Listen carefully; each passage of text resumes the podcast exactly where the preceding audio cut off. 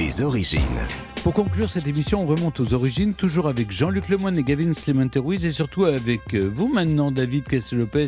Vous nous racontez les origines d'une chose dont vous êtes l'un des seuls, je crois, à connaître, les tressillos.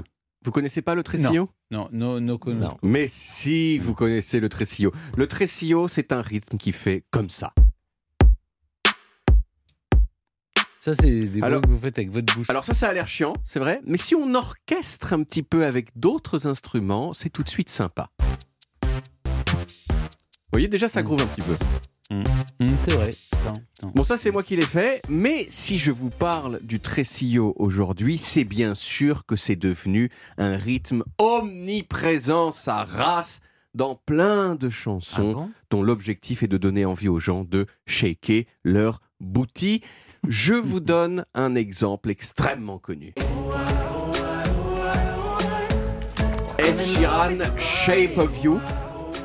Presque 6 milliards de vues sur YouTube avec ce rythme tout, tout, ta, tout, tout, qui est le tresillo. Il y a aussi une très très légère variante euh, de ce tresillo qui est encore plus répandue et qui fait comme ça.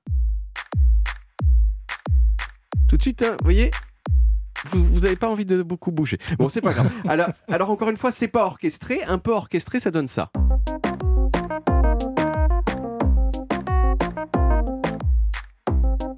Alors ça, ça, ce rythme-là, on l'entend encore plus partout. hein. Chez Justin Bieber.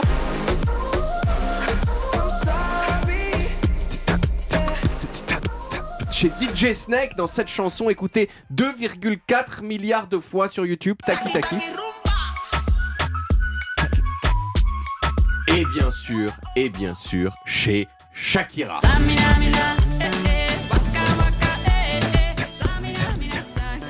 Tresillo. Tresillo en espagnol, ça veut dire triolet. Et comme vous vous y connaissez en musique, vous allez me dire, mais attends David, euh, le triolet, c'est pas quand il y a trois temps qui ont exactement la même durée hein? Eh ben voilà, j'allais vous le dire.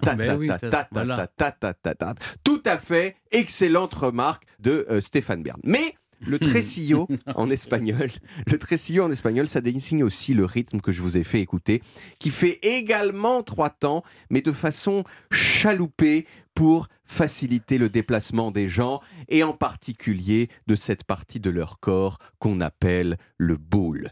Le tresillo, le tresillo comme plein d'autres rythmes dansants, certains dont je vous ai déjà parlé ici, il prend ses racines en Afrique subsaharienne. C'est en Afrique subsaharienne qu'est né ce qu'on appelle la syncope, c'est-à-dire le fait d'accentuer des temps qui normalement, enfin normalement pour nous occidentaux, ne sont pas accentués. Cette syncope, elle s'est déplacée avec le commerce des esclaves et elle s'est métissée d'autres rythmes, en particulier euh, dans une île bien connue des Caraïbes qui s'appelle Cuba. Dans les années 1860, il y a un musicien espagnol qui s'appelait Sébas- Sébastien Iradier qui est allé à Cuba et qui a écrit, influencé par les syncopes qu'il avait entendues là-bas, la chanson hispanophone la plus célèbre de tous les temps qui s'appelle La Paloma.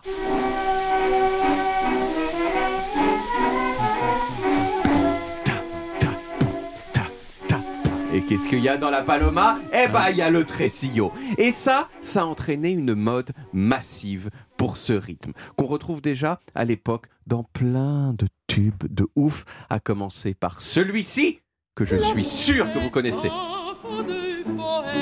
Ta- Il n'a jamais, jamais connu de loi. Carmen. Carmen de Bizet, il y a un tresillo dedans.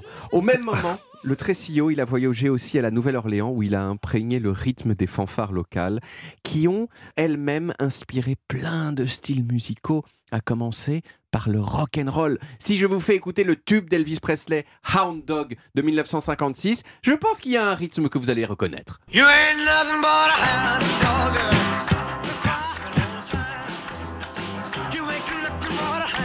Le tresillo à la basse.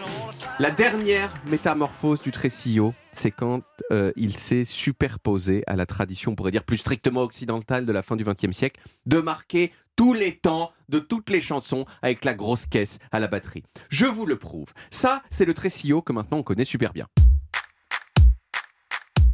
Ça, c'est la grosse caisse sur tous les temps. Ça, maintenant, c'est partout, partout. Et si vous superposez l'un et l'autre, ça donne Ça, c'est la base d'une quantité incroyable de tubes, euh, je l'ai dit au départ, de tubes qui sont développés en particulier sous l'influence d'un endroit qui s'appelle Porto Rico, car c'est là qu'est né le reggaeton. Le reggaeton qui est le dernier avatar, on pourrait dire, du Tresillo, avec des tubes comme Gasolina de Daddy Yankee en 2004. Ça, vous avez déjà entendu ça? Et surtout, surtout, avec le deuxième morceau le plus écouté de tous les temps sur YouTube, plus de 8 milliards de fois.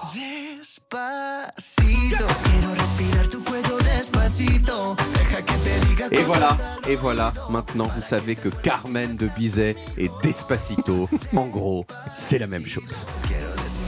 Bravo pour cette démonstration brillante, David.